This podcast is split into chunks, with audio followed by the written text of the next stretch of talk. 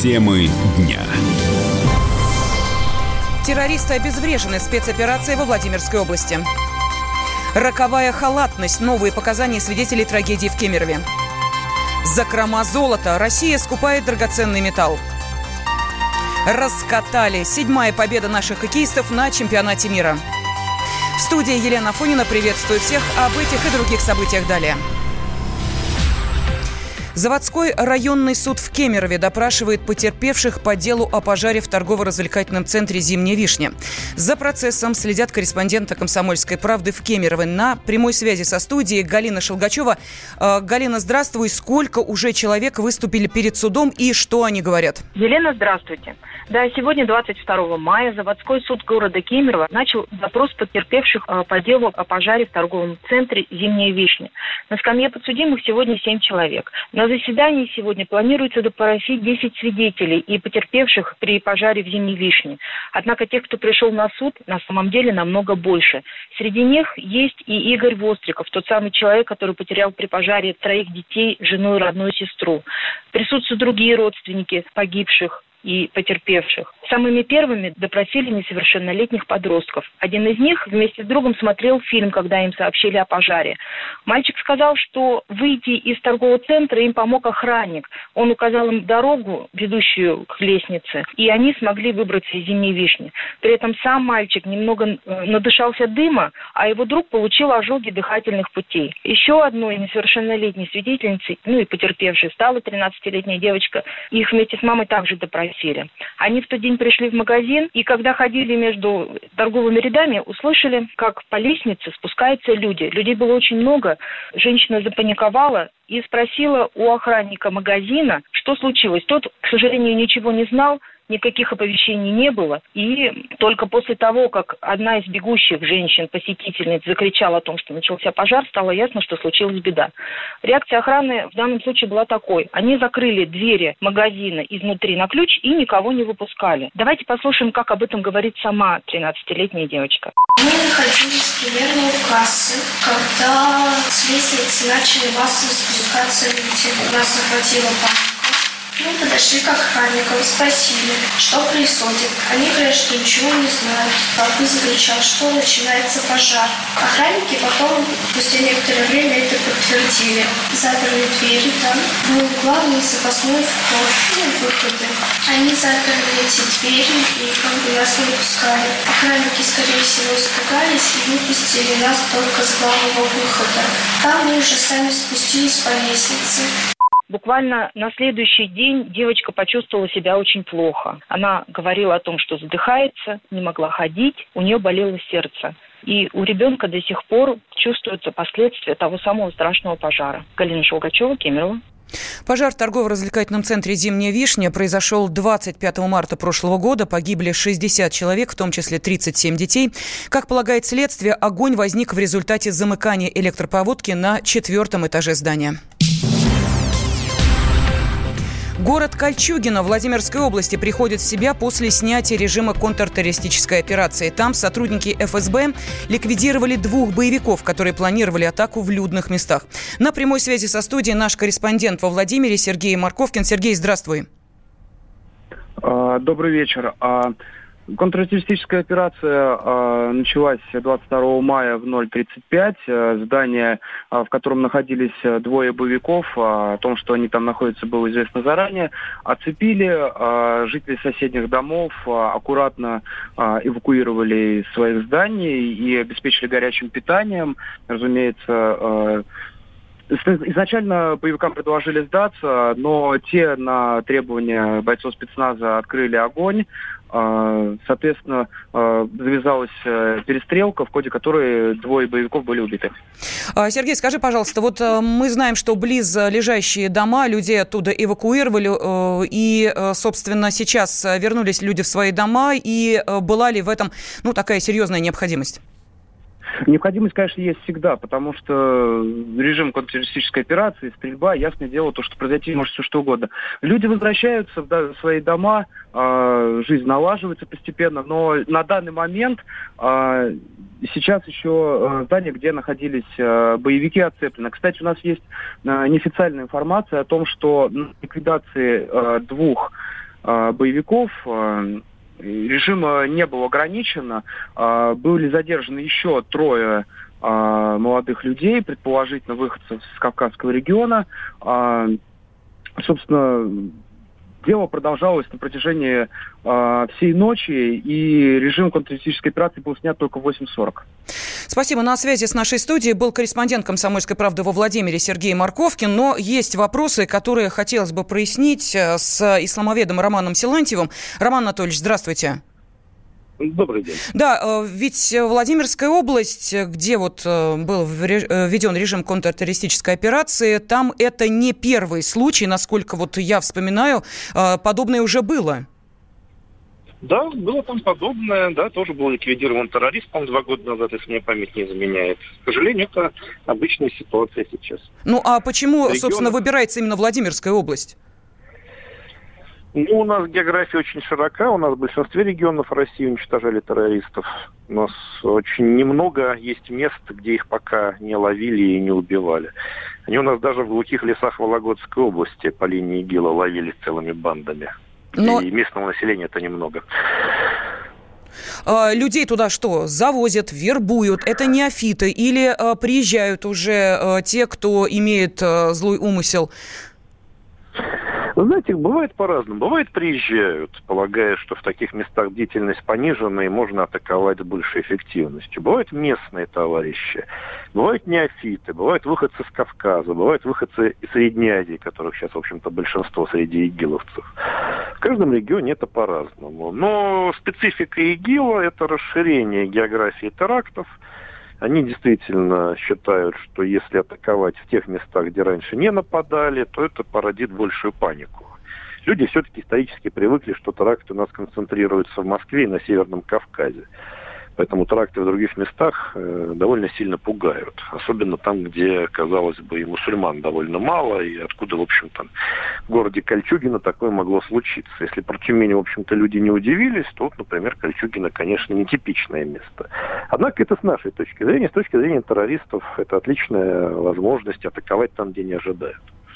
Но, насколько вот э, я знаю, э, у вас э, была возможность даже пообщаться с одной из ваших, если не ошибаюсь, студенток, да, которая также из да, Кольчугина. была у меня студентка-вахабитка из Кольчугина, неофитка, как раз, в общем-то, совершенно четких взглядов вахабитских. Ну, мы ее отчислили, органы сообщили. Так что, если она потом в ИГИЛ уехала, это уже не на нашей репутации пятно. Ну, я не удивлен, собственно, и в более мелких городах такое бывает, и в селах, в общем-то, география очень широка. Ну, а тем не менее, мы видим, что спецслужбам удается э, предотвратить э, террористические атаки, э, которые планируются в этих небольших городах. Это заслуга чья? Я не знаю, бдительности граждан, местных органов полиции, или вот кто в этих маленьких городках бьет тревогу? Ну, вы знаете, эта оперативная информация, может быть, и не раскроет даже, кто тут э, несет главную ответственность за то, что их вовремя ликвидировали, то, как они устроили теракт. Может быть, какой-то был перехват. Может быть, какой-то внедренный человек. Может быть, как это бывает, э, бдительные граждане подали сигнал мог, так сказать, могут быть разные варианты, и далеко не всегда нам про эти варианты расскажут. Но то, что это сделали в таком месте, да, в общем-то, на высоком уровне обороноспособности у нас. Можно людей поблагодарить.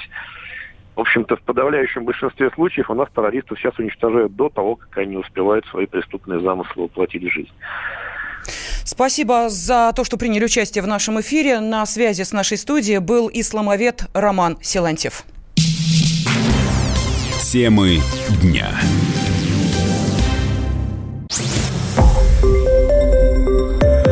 Радио «Комсомольская правда». Более сотни городов вещания и многомиллионная аудитория. Керчь 103 и 6 FM. Эм. Севастополь 107 и 7 FM. Эм. Симферополь 107 и 8 FM. Эм. Москва 97 и 2 FM. Слушаем всей страной.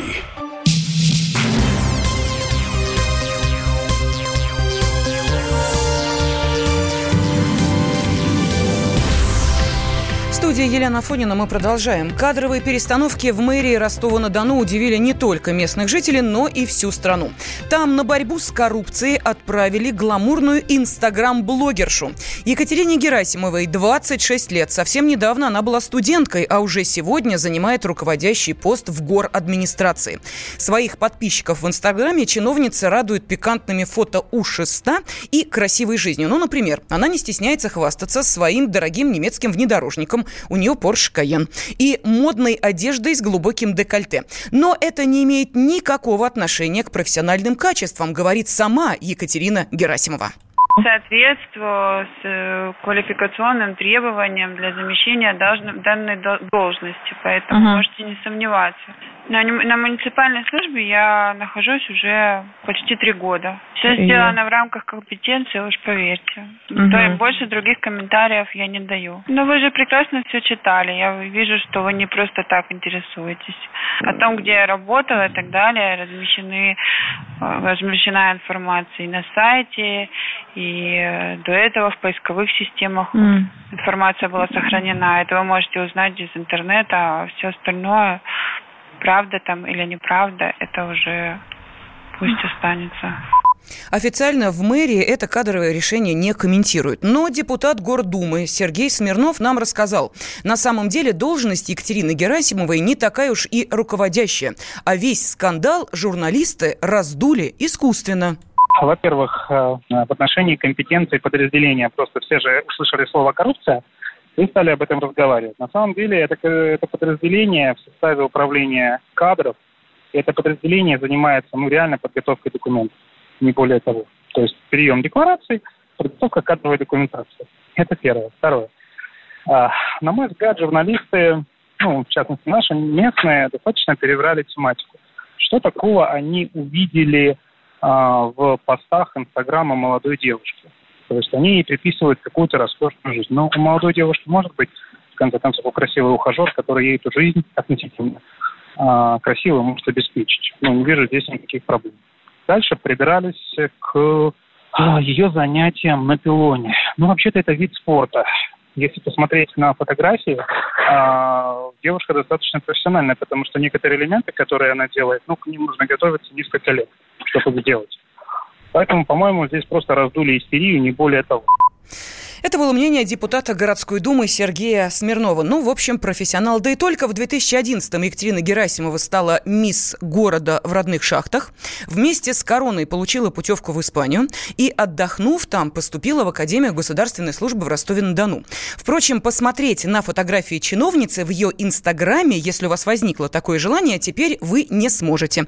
Она закрыла свой профиль для посторонних. Рекордные закупки золота Москвой назвали плохим знаком для мира.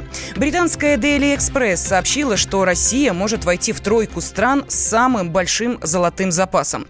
Как отмечает издание, в этом году Москва увеличила резервы почти на 150 тонн. Это на 68% больше, чем в прошлом году. Россия покупает золото и в то же время сокращает вложения в американские ценные бумаги.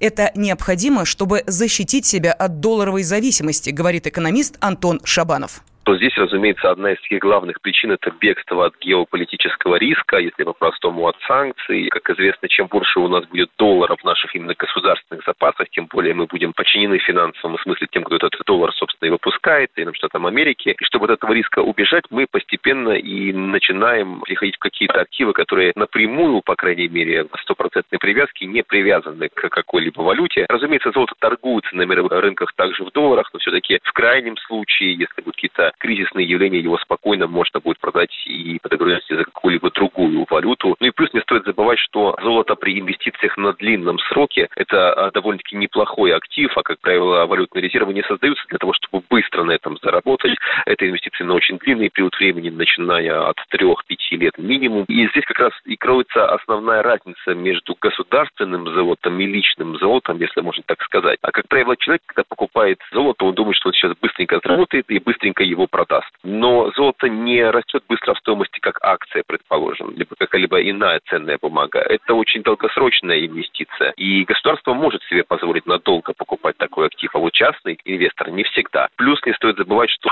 золото – это товар, обычный товар, как и кусок металла обычного, поэтому там есть НДС, налог на добавленную стоимость, и, соответственно, не всегда на коротком промежутке времени просто даже вот кусок металла выгодно покупать обычному физическому лицу, потому что там большую часть еще скушают и как раз эти самые налоги. Пока э, Россия остается на пятом месте в мире по общему объему золотовалютных запасов, но при таком темпе роста закупок в скором времени может обойти Францию и Италию. Полиция продолжает расследование громкого уголовного дела. Раскрыта крупная сеть псевдомедицинских клиник. Лжеврачи обманывали пациентов и пострадали тысячи людей. Общий ущерб от деятельности преступников в белых халатах превысил миллиард рублей. Юрий Кораблев подробнее.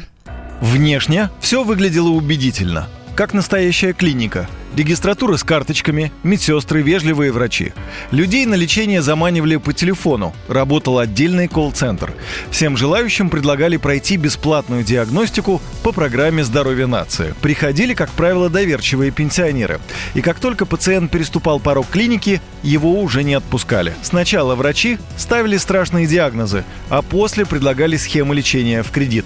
Если жертва колебалась, в кабинет приходили другие врачи, якобы более квалифицированные квалифицированные для устрашения диагноза. По сути, пожилых пациентов просто запугивали, говорит председатель Национального агентства по безопасности пациентов и независимой медицинской экспертизе Алексей Старченко. В этом мошенничестве очень важна некая эмоциональная окраска, которая является давлеющим фактором. То есть, если, например, скажут, ну, знаете, у вас болезнь сердца, там, ишемическая болезнь сердца, ну, это каждый врач вам скажет, как бы это неинтересно вроде бы пациенту. А вот если ему скажут, вы знаете, у вас такая недостаточность сердца, что вот уже на грани того, что сердце уже прекращает как насос работать, вы уже практически поражены, и, за, и он не перекачивает такие необходимые объемы крови, вот в таком плане, да, то есть говорят некой недостаточности органа и функции. Это является фактором фактором убеждения. Все кабинеты в клинике были оборудованы видеокамерами, чтобы каждого попавшего сюда держать под контролем. Абсолютное большинство пациентов уходили из клиники с внушительными кредитами до полумиллиона рублей. Самых недоверчивых, что называется, добивали скидками, рассказывает Дмитрий, юрист, к которому обращались обманутые клиенты этой лже-клиники. Максимальная сумма, предлагаемая при лечении, около 400 тысяч. Когда человек отказывается или говорит, нет, таких денег нет, ну, предлагается квота. Из Москвы, центрального офиса предложат квоту. И снижается там до, ну, до 40 тысяч минимум.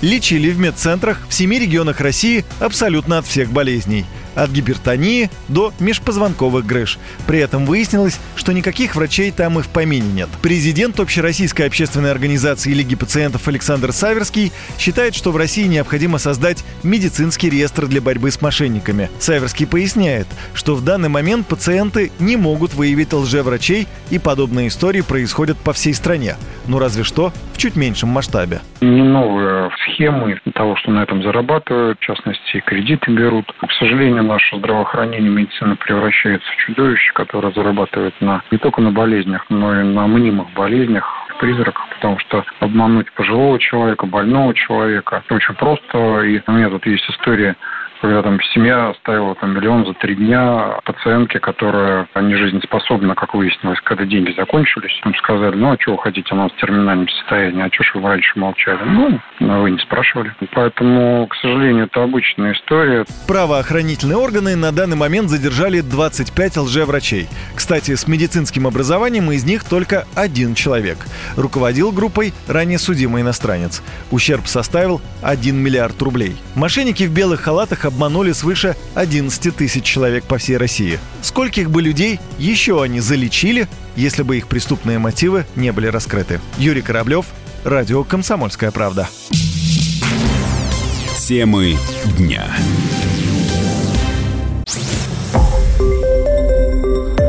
Радио «Комсомольская правда». Более сотни городов вещания и многомиллионная аудитория – Хабаровск 88 и 3 FM. Эм. Челябинск 95 и 3 FM. Барнаул 106 и 8 FM. Эм. Москва 97 и 2 FM. Эм. Слушаем всей страной.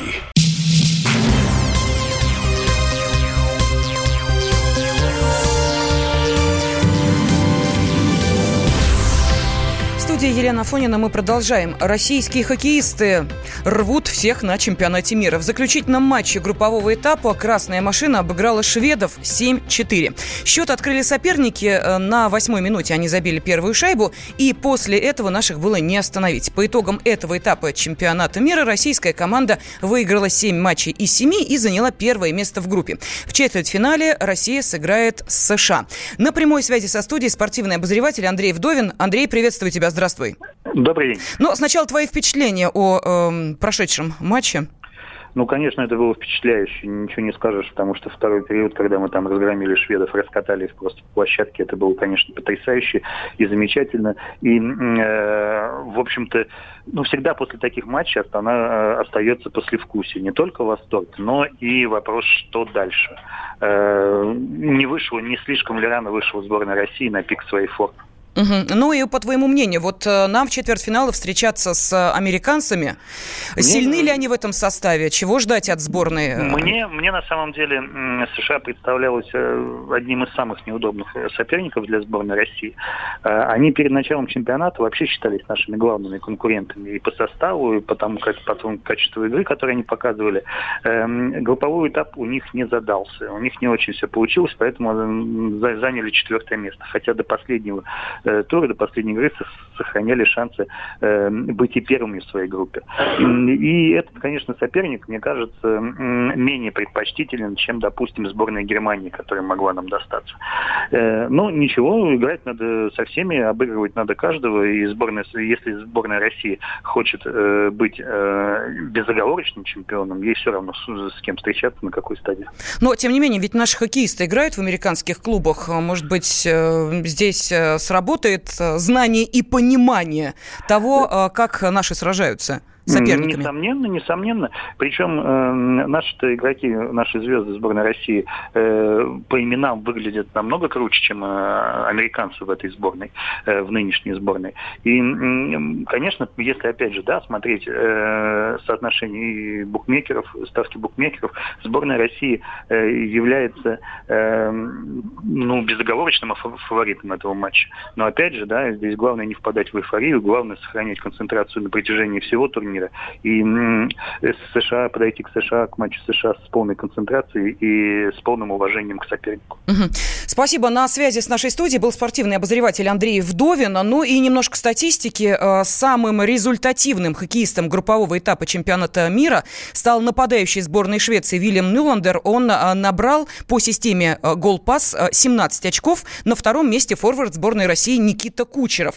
Самый результативный имеется в виду по забитым голам стала сборной Швеции. Она забила 41 гол. Ну, а Россия, Канада и Чехия забили одинаковое количество шайб 36. Меньше всех пропустила, кстати, Россия. Всего 7 шайб. А больше всех пропустила Италия. 48 шайб. Так что вот такая небольшая статистика. Матчи четвертьфинала пройдут 23 мая. Канада, Швейцария и США, Россия э, сразятся, соответственно, в 17 часов 15 минут по московскому времени. Матчи Финляндия, Швеция и Германия Германия, Чехия стартуют в тот же день, 23 мая, в 21 час 15 минут по Москве. Открытие нового детского аттракциона в Абакане обернулось скандалом, вмешаться в который пришлось высокопоставленным чиновникам. В одном из торговых центров посреди большого игрового зала установили тюремную камеру. Правозащитники негодуют, родители спорят, а детвора радуется. Кто победит в этом противостоянии, разбиралась Ольга Гнаевская. Сколько я зарезал, сколько перерезал, сколько душ я загубил. Страсти вокруг детской тюрьмы разыгрались не детские. Владельцы развлекательного центра в Абакане установили новый аттракцион – камеру-одиночку для малышей. Все как положено. Высокая стена, пропускной пункт, окно с решеткой, внутри камеры стул. Фотографию кто-то выложил в социальные сети и понеслось. Аттракцион окрестили детской тюрьмой. Возмущению не было предела. Что, надо с малолетства привыкать к тюремной неволе? Сюжеты про детскую тюрьму появились на федеральных телеканалах. Свое недовольство высказали правозащитники. О грандиозном скандале заговорили чиновники. Хозяева аттракциона недоумевают, откуда такой ажиотаж. Мальчишки в восторге, говорит директор Андрей Егоров. И потом, фотографии, которые появились в интернете, врут. Это просто инсталляция, полицейский участок, где, соответственно, присутствует комната такая. Просто по фотографиям ее, когда фотографировали, она не была еще готова. Не было ни надписи, ничего, просто стояла конструкция. Кто-то сфотографировал и посчитал, что это какая-то тюрьма непонятная. Вот и все, и из этого вся шумиха поднялась. Шумиха – не то слово. К делу подключилась не больше, не меньше детский омбудсмен Хакасии. Ирина Ауль приехала в центр с проверкой, но ничего преступного в аттракционе не увидела увидела. Андрей Егоров вздохнул с облегчением. Ну действительно, какой вред? Так и пластмассовые пистолеты можно запретить. От этого аттракциона одна сплошная польза. Сейчас там появились уже надписи, что это полиция, появились какие-то уже конкретные зона дежурного, форма появилась, тир. Решили для мальчишек более попробовать зону полиции. Пропаганда так полицейских, чтобы каждый может, кто-то выберет в дальнейшем себе такую профессию. Тут бы и поставить точку, но слово взяли детские психологи психологи. Такие игры негативно сказываются на ребенке, уверен Андрей Сберовский. США был проведен так называемый Стэнфордский эксперимент. Совершенно здоровых людей в возрасте 20-25 лет делили на условно-полицейских и условно-заключенных и, соответственно, смотрели, как изменятся между ними отношения. В течение нескольких дней проведения эксперимента люди все расстроились вдрызг. Те, кто играли в заключенных, испытали колоссальные удары по своей психике, а те, которые играли в полицейских, приобрели навыки давления, манипулирования, садизма. Безусловно, детская психика еще более восприимчива, и поэтому подобные ролевые игры достаточно жесткие для для детской психики точно не полезны.